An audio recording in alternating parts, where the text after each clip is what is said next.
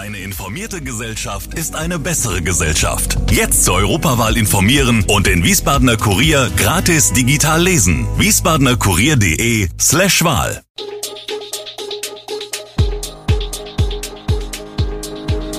Gude, unser morgendliches News Update. Das Wichtigste aus Wiesbaden für Sie im Überblick. Guten Morgen aus Wiesbaden an diesem 13. Dezember.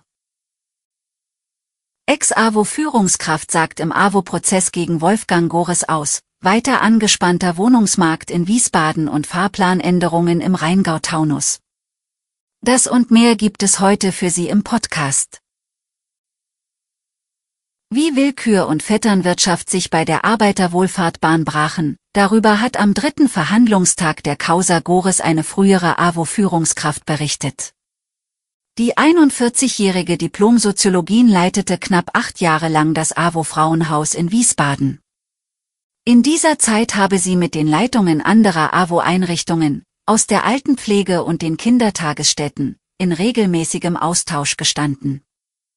Und alle haben das Gleiche erlebt, von der Geschäftsführung seien ohne Bewerbungsgespräch irgendwelche Mitarbeiter reingesetzt worden, sagt die Zeugin.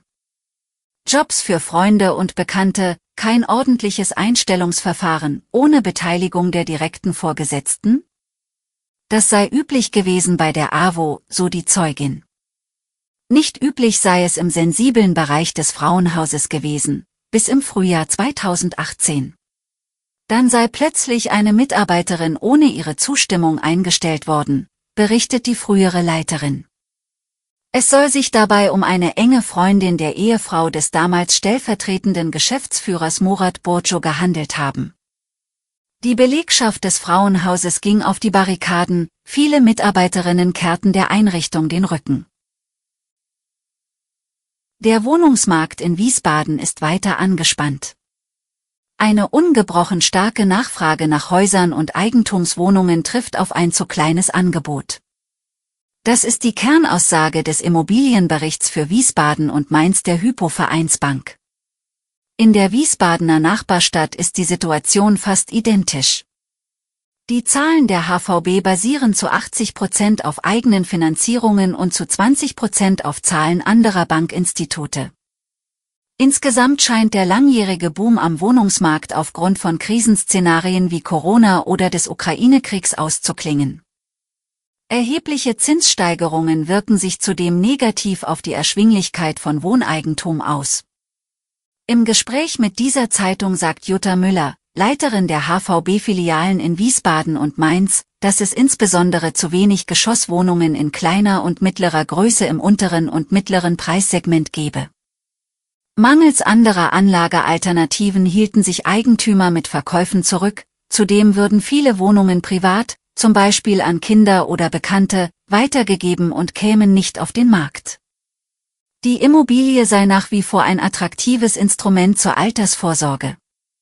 Käufer und Verkäufer fänden sich derzeit aber nicht, so Müller. Ein ganzes Füllhorn von Änderungen hat der Fahrplanwechsel zum 11. Dezember diesmal im Rheingau-Taunus-Kreis mit sich gebracht. Am Sonntag gab es Probleme mit der Buchung von Rufbussen im Rheingau per App und beim Start des neuen On-Demand-Verkehrs Emil in Idstein. Am Montag gab es Irritationen im ebenfalls deutlich veränderten Schulbusverkehr. So wurden etwa mit dem Bus anreisende Schüler aus Michelbach zur ersten Stunde in der Astrid Lindgren Schule in Kettenbach vermisst. Manche kamen zur zweiten Stunde, manche wurden von den Eltern nachgebracht, andere kamen gar nicht, wie eine Lehrerin berichtete. Es habe viele Nachfragen von Schulen und Eltern gegeben, bestätigt Gregor Prochaska, der bei der Rheingau Verkehrsgesellschaft für Marketing und Qualitätssicherung zuständig ist. Unter dem Strich sei man bei der RTV aber zufrieden, auch wenn man noch nicht über alle Anlaufprobleme den Überblick habe. Was die auch aus Sicht der RTV ärgerlichen Störungen bei der Buchung von Rufbussen im Rheingau am Sonntag verursacht hat, konnte man Prochaska zufolge bereits klären. Das Callcenter des Dienstleisters, das bei der Rufbusvermittlung als Hotline zwischen Anrufer und dem ausführenden Unternehmen fungiert, hatte vergessen, die Buchungen aus dem Rheingau auf den E-Mail-Eingang des neuen Unternehmens umzustellen, das nun für die RTV fährt.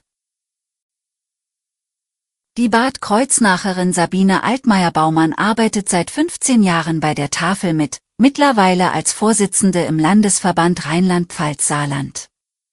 Nach dem ersten Schock im Frühjahr, als zahlreiche ukrainische Kriegsflüchtlinge zur Tafel kamen, habe man inzwischen realisiert, dass dieser Zustand kein temporärer sei.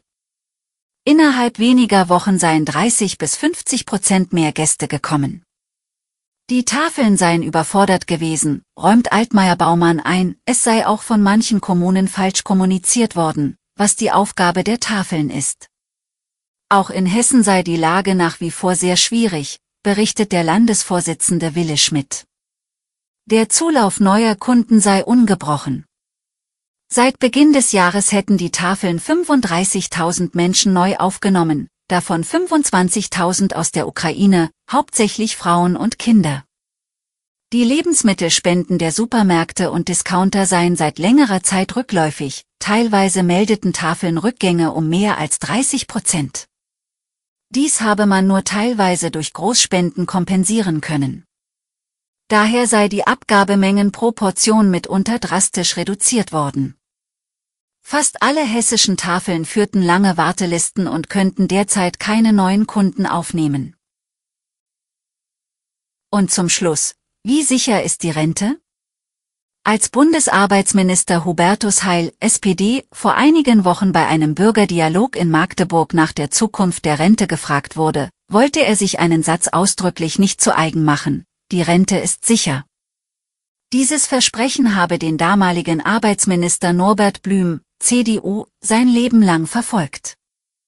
Dabei hatte Blüm 1986 sogar recht, dank einschneidender Reformen erwies sich die Rente in den folgenden Jahrzehnten als robust.